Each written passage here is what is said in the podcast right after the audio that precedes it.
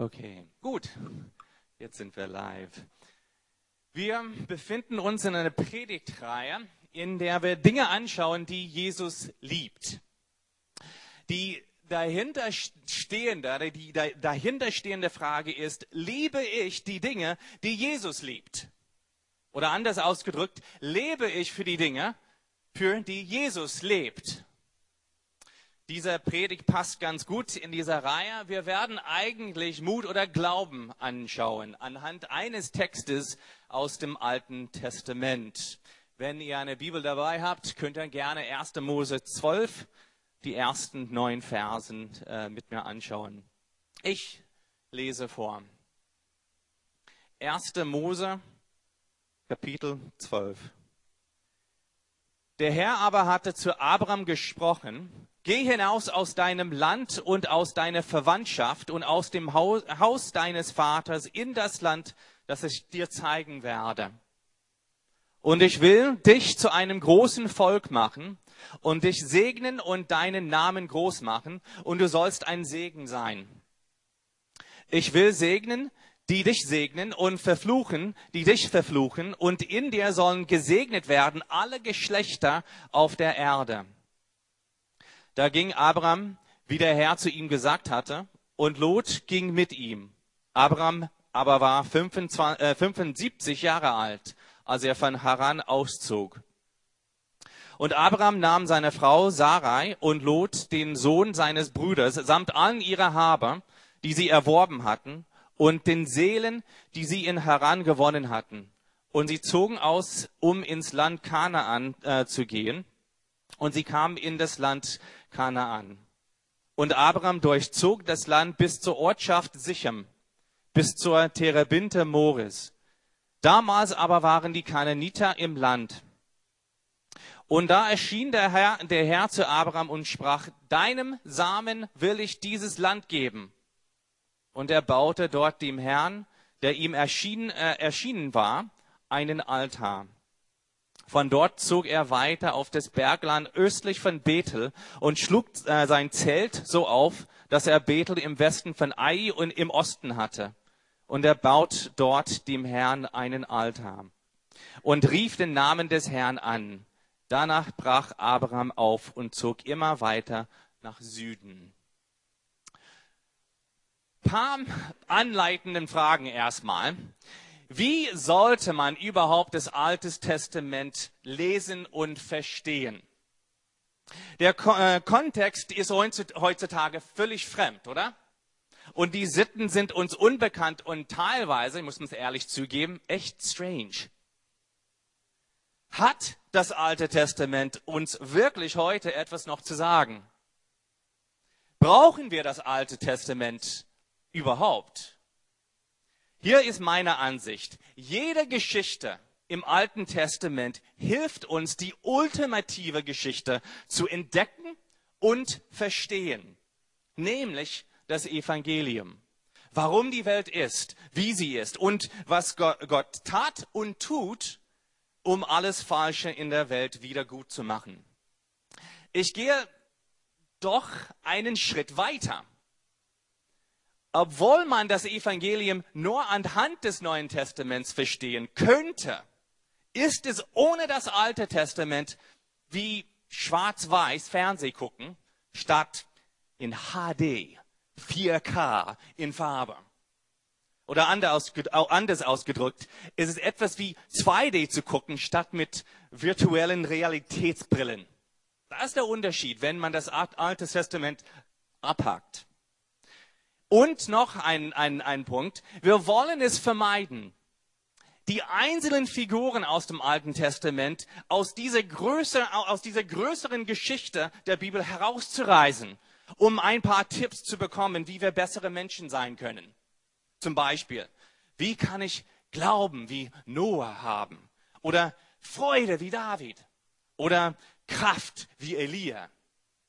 Das Problem ist dies, es gibt nur gebrochenen Menschen in der Bibel, die einen Retter brauchen, der sie aus ihrer Gebrochenheit rettet. Es gibt keine Helden in der Bibel außer einem, nämlich Jesus. Und wir kommen heute zu Abraham, der später Abraham genannt wird. Und wenn es je einen Held in der Bibel außer Jesus gab, dann war es Abraham, oder?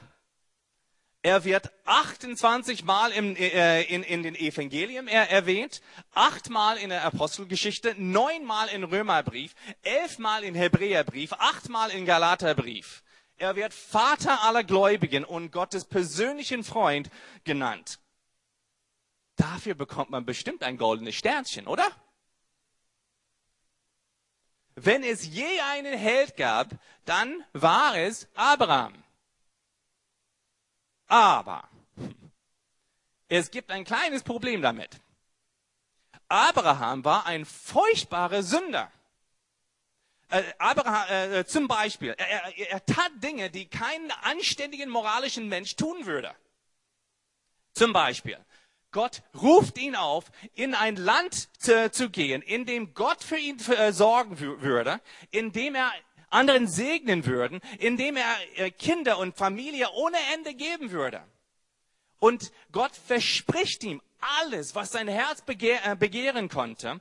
Es war wie ein Sechser im Lotto. Und was tut er? Ziemlich gleich nach seiner Ankunft in diesem verheißenen Land verlässt Abraham das Land und zieht nach Ägypten um. Was? Es gibt Ah ja, anscheinend besseres Essen. Die Stränden sind besser, keine Ahnung. Aber dann geht, geht's noch, äh, wird's noch heikler. Da seine Frau umwerfend schön war, sagt er ihr, Schatz, ich habe eine tolle Idee. Äh, so, also übrigens, so fangen die meisten Eheprobleme an. Schatzi, da, so, da du so schön bist und äh, möchte ich, dass du als, äh, äh, äh, dich als meine Schwester ausgibst, damit ich nicht getötet werde. Kann sein, dass sie für, äh, für dich für eine Zeit wegnehmen, ja, vielleicht als Nebenfrau dann holen, aber Hauptsache, ich lebe denn noch, oder? Merkwürdig, oder? Statt dass, und statt dass sie weggenommen wird, verschenkt er die, äh, sie an die Ägypter. Und das nicht nur einmal, sondern zweimal. Was für ein treuer Ehemann, oder? Einmal nahm er das Schwert in die Hand, tötete einige kananitischen Könige, weil er sein Land und seine Neffen retten wollte. Gott musste ihn nochmals daran erinnern, Abraham, ich bin dein Schild. Ich werde dich verteidigen. Ich hab's versprochen. Und dann, als er äh, älter geworden war, wartet er immer noch auf das verheißene Kind. Aber nichts geschah. Seine Lösung? Er schlief mit der Putzfrau, um Gott nachzuhelfen, ihnen ein Kind zu geben. Gott war nicht besonders happy damit. Treuer Mensch? Äh, nein. Moralischer Mensch? Äh, auch nicht. Geistlicher Überflieger? Pff, nope. Held? Auf gar keinen Fall. Wie kann es sein, dass solch ein Mensch als Vater aller Gläubigen oder persönlicher Freund Gottes genannt wurde? Antwort? Gnade. Es gibt eine tiefe Kluft zwischen dem, wozu Gott ihn berief und dem, was Abraham tat. Und das ist genau der Punkt. Gott ruft nur gebrochenen Menschen. Er ruft nur äh, die Gebrochenen, um das äh, Unmögliche zu tun. Erkennst du diese Kluft in deinem Leben? Siehst du die Ge Gebrochenheit in, in, in deinem Leben? Deine Ich-Bezogenheit, deine Unfähigkeit, anderen zu lieben oder ihnen zu vergeben und denkst du, ich mag mich selber nicht. Ich kann mich nicht verändern. Gott kann mich bestimmt nicht lieben oder gebrauchen. Alle an dem Punkt, alle Religionen der Welt bieten dir zwei Möglichkeiten an. A, aufgeben Das heißt, lebe wie du willst. Hauptsache, du bist zufrieden und keiner nimmt, äh, nimmt äh, dir de dein Glück weg. Oder zweite Möglichkeit, moralischer Leben. Mehr tun, dich anstrengen, damit du Gottes Annahmen endlich verdienen kannst. Die beiden sind aber gleich. Beide, bei beiden bist du eigentlich dein eigener Meister und Retter. Das Evangelium ist ein dritter Weg. Glaube an einen Gott, der einen Retter für dich schickt, der das perfekte Leben für dich lebt, für dich stirbt und dich jetzt befähigt, andere, äh, anders zu leben. Jetzt zurück zum Text. Der Schwerpunkt dieses Textes liegt nicht auf Abraham, sondern auf einem besseren Abraham wie wir gleich sehen werden. Der Schwerpunkt liegt nicht auf Abrahams Versagen, sondern auf Gottes Treue und Gnade angesichts seiner vielen Fehler. Wenn wir die Bibel lesen, dann sollten wir auf zwei Dinge konzentrieren. Wenn man das nicht tut, äh, ist man entweder gelangweiligt oder deprimiert. Was meine ich? Erstens, wir müssen ehrlich genug sein, um uns in die Geschichte zu erkennen, zuzugeben, dass wir nicht besser sind, sondern denselben, äh, dieselben Fehler machen. Und zweitens, wir müssen auch Jesus im Text sehen, wie seine Treue mein Versagen überwindet. Wenn, wenn man das Erste nicht tut, wird die Bibel uns langweilen. Wir werden beim Bibellesen einfach ganz ehrlich einschlafen. Wir werden im Angesicht der Gnade Gottes gähnen. Und wenn wir, äh, und wenn wir äh, ganz wenig konkret, und wir werden eigentlich ganz wenig Veränderungen erleben. Aber wenn du das Zweite nicht tust, Jesus im Text nicht sehen, werden wir deprimiert. Wir werden diesen fordernden Gott hassen. Wir müssen beides tun. Und hier ist die Botschaft der ganzen Bibel. Das Heil kommt vom Herrn. Von Anfang bis zum Ende. Sein Heil kannst du, kannst du nicht verdienen, nur annehmen. Ich möchte, dass wir besonders den, den Ruf Abrahams in 1. Mose 12 anschauen. Äh, erst ein kurzes Wort zum Kontext. 1. Mose als Buch beantwortet die Frage, warum ist die Welt, wie sie ist? Und wie sieht Gottes Plan, alles wiederherzustellen? Die, äh, die Bosheit der Menschen nahm von Adam bis zum äh, Noah rapide zu. Und es äh, schien, dass die einzige Möglichkeit äh, die, äh, für Gott war, Menschen zu vertilgen und wieder neu anzufangen. Aber in Abraham offenbart Gott seinen eigentlichen Plan. Nämlich, er beruft einen Mann und aus diesem eine ganze Nation entstehen sollte. Eine Nation von Menschen, die eine neue Hoffnung haben und ein neues Ziel haben, nämlich ein Segen für anderen zu sein. Durch ein einziges Volk wird Gott, Gottes Rettungsplan ausgeführt. Aber wie sehen diese Menschen aus? Und was sind die für Menschen? Durch dieser Text geht es zum Kernsein, was es bedeutet, Christ zu sein. Was heißt es, Christ zu sein? Oder wenn Gott jemanden ruft, Christ zu sein, was verlangt er und was verspricht er? Und da sind die zwei Punkte, die zwei Fragen, die wir uns heute Morgen stellen werden. Was verlangt Gott? Und was verspricht Gott? Erstens, was verlangt Gott? Ähm, schauen äh, den ersten Vers an. Was verlangt Gott von, von Abraham? Alles zu verlassen, was ihm bisher Sicherheit bot.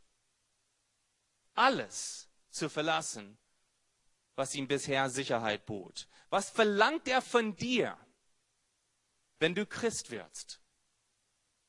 Das alte Fundament deines Lebens zu verlassen und ein neues auf ihn äh, aufzubauen. Alles aufzugeben.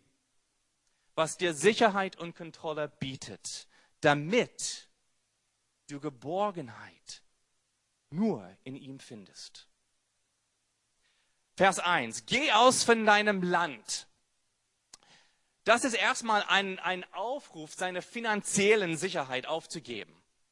In einer Kultur, in der Familie und, äh, und ein Sozialnetz nötig waren, um finanziell voranzukommen, um finanziell zu überleben, war das ein großes Risiko. Ein großes Risiko, das Land oder vertraute Netzwerk zu verlassen. Karriereleiter gab es nicht mehr. Sozialstatus gab es auch nicht mehr. Und dann geht äh, der Text noch weiter. Geh aus von deiner Verwandtschaft. Es bedeutet auch seine kulturelle Sicherheit aufzugeben. Wir finden uns alle eine gewisse Geborgenheit darin, wenn alle äh, anderen um uns herum mehr oder weniger die gleichen Werte, Sprache, Gewohnheiten und soziale Erwartungen haben. Das zu verlieren ist richtig schmerzhaft. Als Familie kennen wir diesen Schmerz. Als Ausländer ist man immer quasi der Außenseiter, nicht ganz vertraut. Man findet es schwer, in den inneren Kreis äh, zu kommen. Alles, was du tust, sagst, äh, denkst, wird als fremd bezeichnet und häufig ignoriert. Echt schmerzhaft. Der Text geht noch weiter. Geh aus, äh, äh, geh aus von deines Vaters Haus. Abraham musste auch seine familiäre Sicherheit aufgeben. Wir sehen eigentlich in Apostelgeschichte 7, dass dieser Ruf eigentlich ein zweites Mal geschieht. Habt ihr das gewusst? Es ist eigentlich zweimal geschehen. Das erste Mal war es, als er in Ur, in Chaldea war und dann nochmal in Haran war. Warum ein zweites Mal? Warum braucht er ein zweit, äh, das ein zweites Mal? Weil seine Familie bis nach Haran äh, mitgekommen war, sich in Haran angesiedelt hatte aber nicht weiter wollte. Deswegen der zweite Ruf, dass er auch seine Familie verlassen sollte. Das heißt, dass er auch seine zwischenmenschliche, persönliche, emotionale Sicherheit aufgeben sollte. Also heute die Familie zu verlassen, ist nicht von großer Bedeutung. Wir haben zwei Teenagers, die schon das Haus verlassen haben. Und wenn ich ganz ehrlich bin, waren sie schon längst bereit, das Haus zu verlassen. Also heutzutage ist das, hat das gar keine Bedeutung. Aber damals, in einer Kultur, in der Familie alles war, war das fast undenkbar. Undenkbar. Deine Identität war ausnahmslos mit der Familie verbunden. Keine Beziehungen waren damals so tief, so befriedigend, so erfrischend und ermutigend wie die in der eigenen Familie. Diesen Ruf sollten wir auch in diesem äh, Kontext verstehen, der nicht so global oder Google Earth freundlich war. Es war absolut radikal. Aber was heißt das für uns? Inwiefern hilft es uns, Christsein zu verstehen? Erstens geht es äh, beim Christsein nicht in erster Linie darum, dass man an, an einer bestimmten Lehre festhält oder dass man in einer bestimmten Art und Weise Gottesdienst feiert oder dass man äh, nach einem bestimmten ethischen Standard lebt. Das heißt, Sex vor der Ehe ist verboten, kein Ehebruch und so weiter.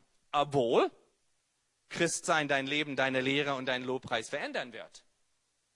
Nein, der Ruf geht viel, viel tiefer. Ein Theologe beschreibt es folgendermaßen. Der Ruf, Christ zu sein, und jetzt zitiere, ist, äh, äh, zitiere ich, das ist ein alles oder nichts Auffordern, Aufforderung nach einer unbedingten, alles über, äh, überspannenden Beziehung. Gott sagt, mach mich zu deinem wirklichen Land. Mach mich zu deinem wirklichen Volk. Mach mich deiner wirklichen Familie, deiner wirklichen Sicherheit. Aber es gibt noch was äh, Wichtiges.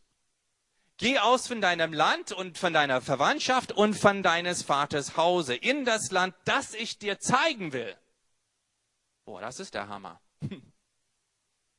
Wir haben als Familie auch Land, Verwandtschaft und Vatershaus verlassen. Aber bevor wir nach Deutschland am, am 8.1.2001 ins, äh, oder ins Flug, äh, Flugzeug einstiegen, wussten wir ziemlich genau, wo wir hingehen würden. Stand auf dem Flugticket, TXL, obwohl ich gar keine Ahnung hatte, was das bedeutete. Abraham nicht. Wenn ich Abraham wäre, hätte ich gesagt, okay, Gott, ich schlage Folgendes vor. Du wählst drei möglichen Orten aus und ich suche einen davon aus, der mir am besten gefällt. Deal? Oder wenn er mir Kanaan gesagt äh, hätte, hätte ich vielleicht etwas, naja, näher zum Roten Meer vorgeschlagen, etwas vielleicht an der Küste, vielleicht ein Zelt direkt am Meer mit schönem Blick auf den Hafen oder Weinberg. Ich würde schon ein bisschen handeln.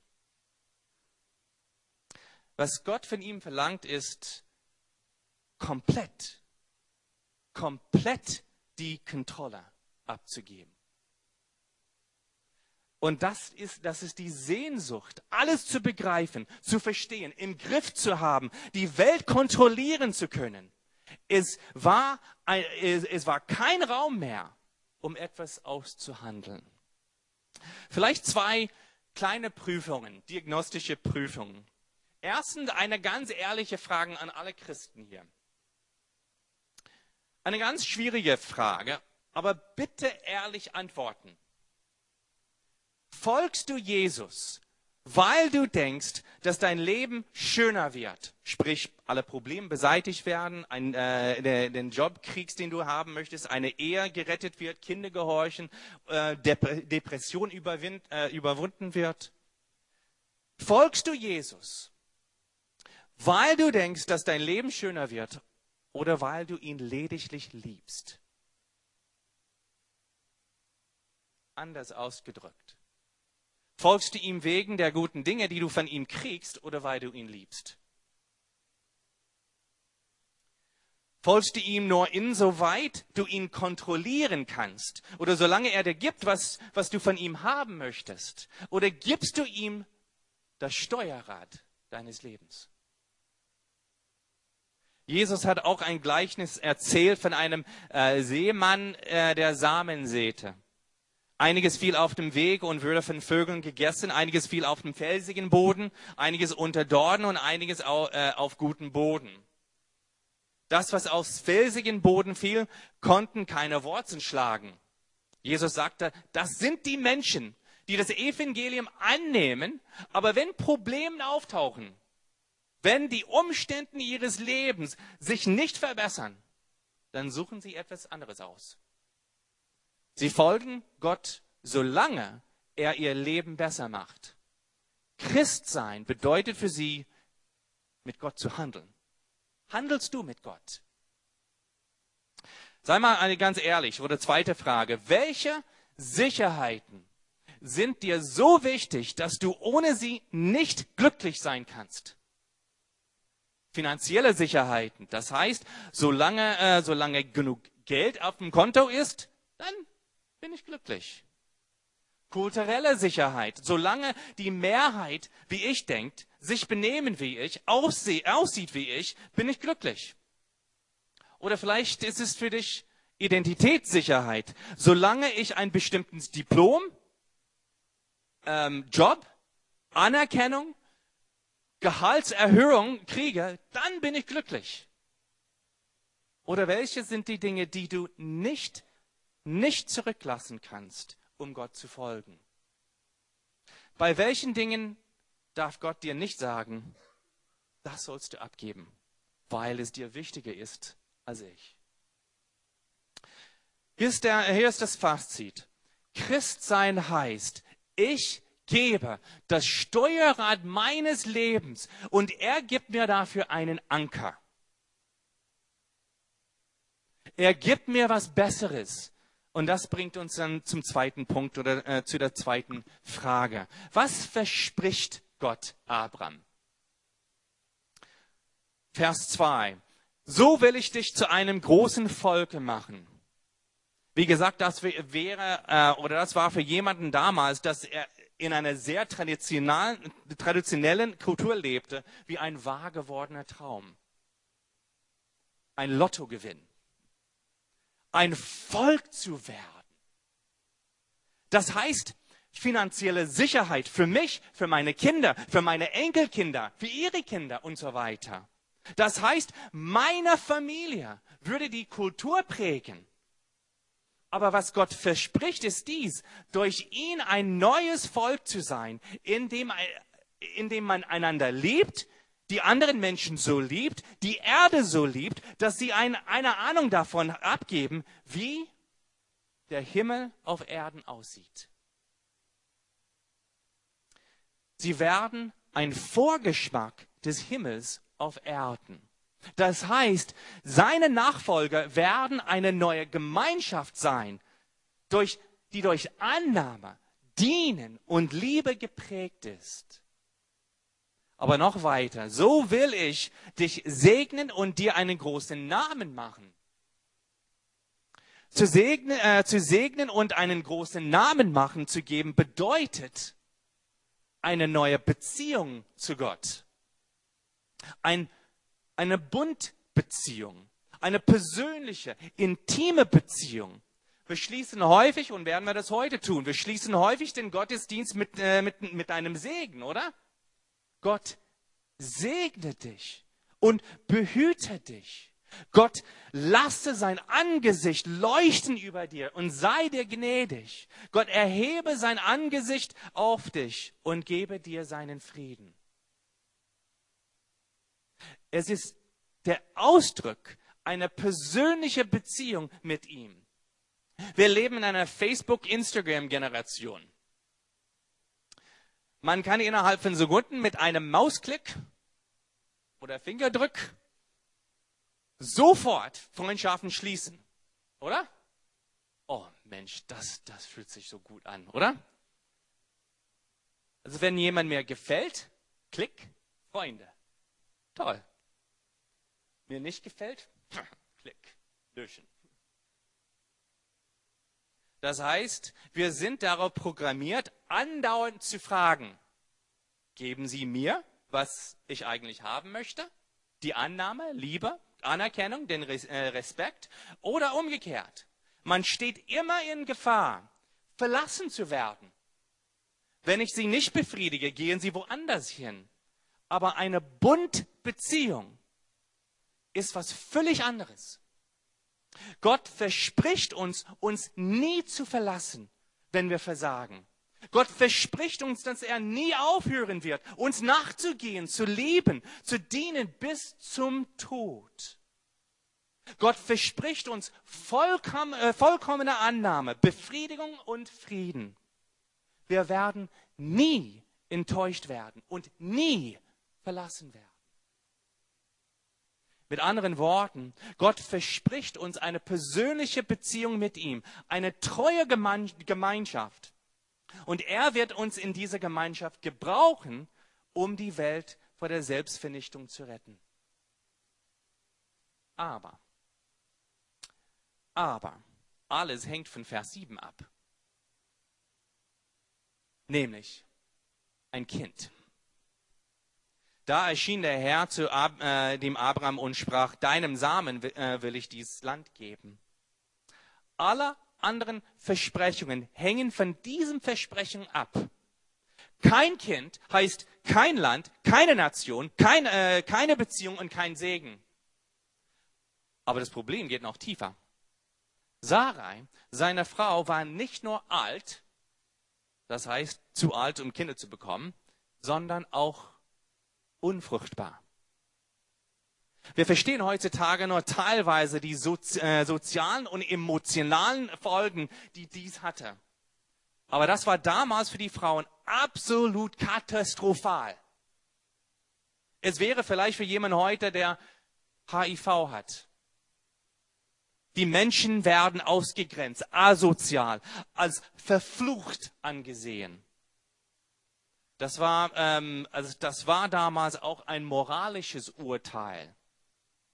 Unfruchtbarkeit. Das heißt, dieser Anker, dieses Versprechen, alles hängt von etwas ab, was Abraham und Sarai selbst nicht machen konnten. Sie waren hilflos. Sie brauchten ein übernatürliches Eingreifen. So ist das Evangelium. So ist Gottes Rettungsplan mit uns. Gott, Gott schenkt ihnen in ihrer unmöglichen Lage einen Sohn. Er tat für sie, was sie für sich selbst nicht tun konnten. Isaak wird geboren. Aber er war nur ein Vorschau auf ein anderes Kind. Das sagt ich nicht, sondern Paulus. Galaterbrief, Vers, äh, Kapitel 3, Vers 15. Dass Isaak nur ein Vorgeschmack auf Jesus war. Ein Kind, das kommen würde, um uns von unseren unmöglichen Lage, uns selbst zu retten. Der Ruf Abrahams ist absolut radikal. Es ist eine bedingungslose, allumfassende Verpflichtung. Er musste alle Sicherheiten aufgeben und auf äh, sein ganzes Leben auf das Fundament der Treue Gottes bauen. Er musste das Steuerrad seines Lebens loslassen und dafür den Anker Gottes annehmen. Darf ich an dieser Stelle ganz ehrlich sein? Hier stelle ich mich innerlich die Frage, warum würde man sich das antun?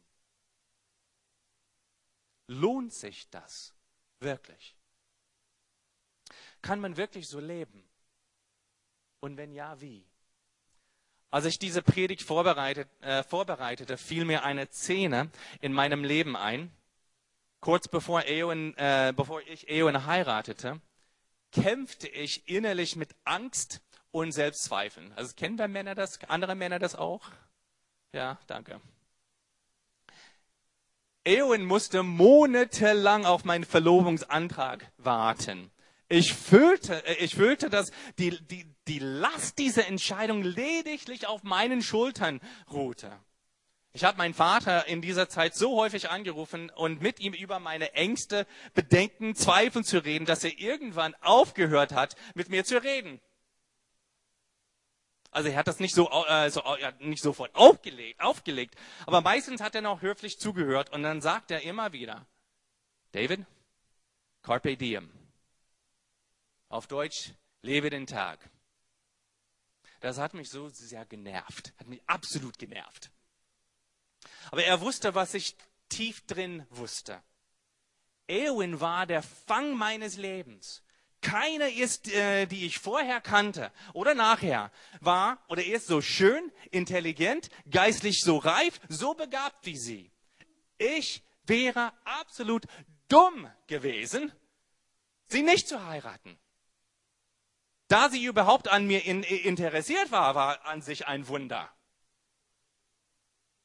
Aber ich hatte zwei Fragen angesichts dieser Verpflichtung. Kann ich ihr vertrauen?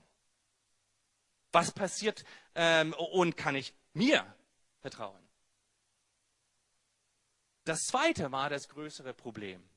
Was passiert, wenn sie mich nicht so schön findet? Was, wenn, wenn, äh, also wird sie mich noch lieben? Oder was passiert, wenn sie sich verändert? Aber noch tiefer meine Angst, was passiert, wenn sie wirklich erfährt, wie tief meine Gebrochenheit geht. Was passiert, wenn ich versage? Wenn man Christ wird, hat man ähnliche Fragen. Kann ich Gott vertrauen? Wenn ich ihm die Kontrolle über mein Leben gebe, wird er sie denn missbrauchen? Meinte er es wirklich gut mit mir? Und zweitens kann ich mir vertrauen. Was passiert, wenn ich versage? Dieser Text ruft uns nicht auf, wie Abraham zu sein, sondern an den zu glauben, auf den Abraham hinweist. Ein besserer Abraham. Jesus. Jesus verließ die Sicherheit des Himmels, um auf Erden zu wohnen. Er wurde Mensch, äh, er wurde Mensch und wanderte durch die ultimative Wüste, nämlich das Kreuz. Am Ende seines Lebens hat er kein Geld, keine Freunde, keine Würde, keine Familie, kein, kein Haus. Auch sein Vater im Himmel, mit dem er in aller Ewigkeit befreundet war, drehte sich weg, weg und lief davon. Das Einzige, was er hatte, nämlich sein Kleid, wurde ihm weggerissen und in einem Glücksspiel verlöst. Arm, allein, verspottet, verlassen ist er in einem ausgeliehenen Grab beerdigt worden. Keine finanzielle Sicherheit, keine kulturelle Sicherheit, familiäre Sicherheit, nichts. Er war absolut allein. Warum? damit wir unser wahres Zuhause nie verlieren.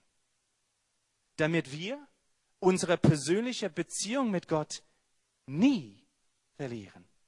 Damit wir in aller Ewigkeit nie allein sind. Nichts kann uns von der Liebe Gottes trennen.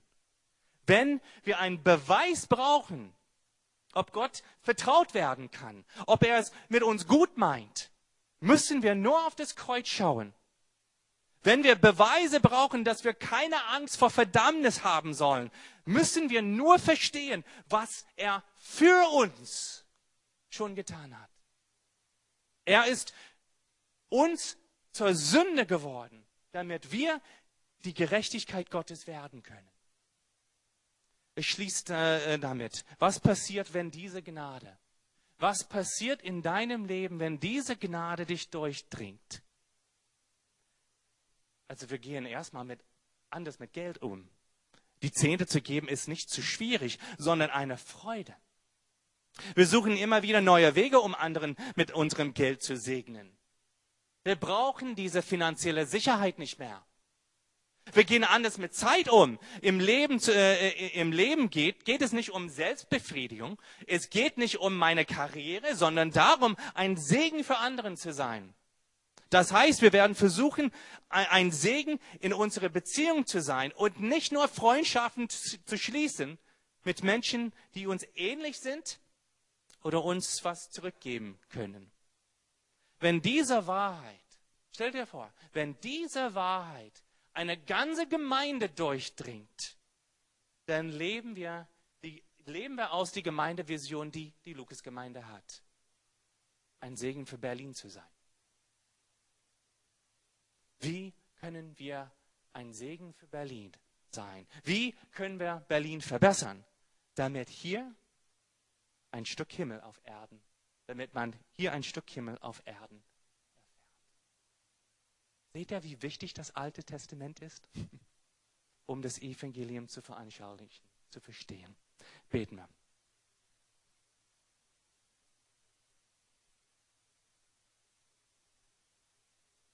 Ja, Herr Jesus, wir danken dir für dein Wort. Wir danken dir für, dein, für deinen Geist, der uns leitet, der uns hilft, das Evangelium zu verstehen. Ich bete dafür für Menschen, die hier sind, die vielleicht zum allerersten Mal das Evangelium gehört haben, dass sie heute dieses Angebot, diese Einladung annehmen, dich persönlich zu kennen, diese Liebe, diese Gnade und dass sie heute diesen Raum mit der Sicherheit verlassen, du wirst sie nie verlassen. Dass sie in aller Ewigkeit bei dir zu Hause sind. Ich bete auch dafür, dass dein Geist uns allen die Augen aufmacht, damit wir erkennen, an welchen Punkten wir immer noch die Sicherheit unseres Lebens haben wollen. Dass wir immer, also wie wir das Steuerrad immer in der Hand haben und dass wir diese Schönheit, die Schönheit des Evangeliums erkennen und sind nochmal bereit, das Steuerrad unseres Lebens aufzugeben und dafür ein Anker der Liebe und Sicherheit wie keine andere zu erleben. Das bete ich im Namen Jesu. Amen. Jetzt kann die Band, äh, Band nach vorne kommen und wir werden Schlusslied singen.